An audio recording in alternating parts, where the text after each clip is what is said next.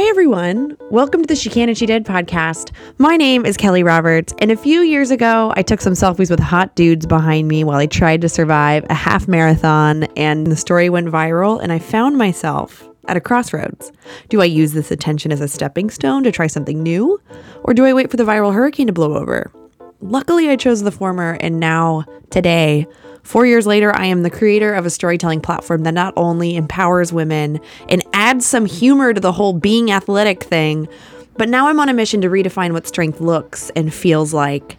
This podcast is a show that I've been dying to bring to life because doubt, a fear of failure, and inner confidence are things that have always held me back. And while this podcast probably won't give you all the answers on how to be a kick ass woman, it will help you see that you aren't alone in your struggles, setbacks, frustrations, and confusion.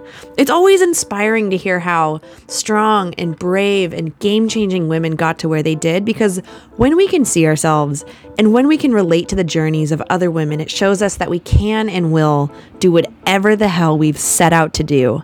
This is a show that's about elevating the voices and stories of women who built brands, movements, empires, and who are innovating forces in their industries. We're going to talk to women, a lot of women that you already know, love, and look up to. And we're going to introduce you to some whose names you may not know just yet, but they deserve to be added to your list.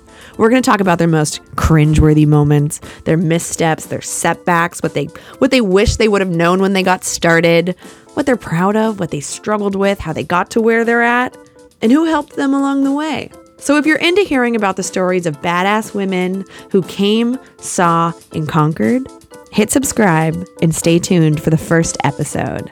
It's coming very, very soon.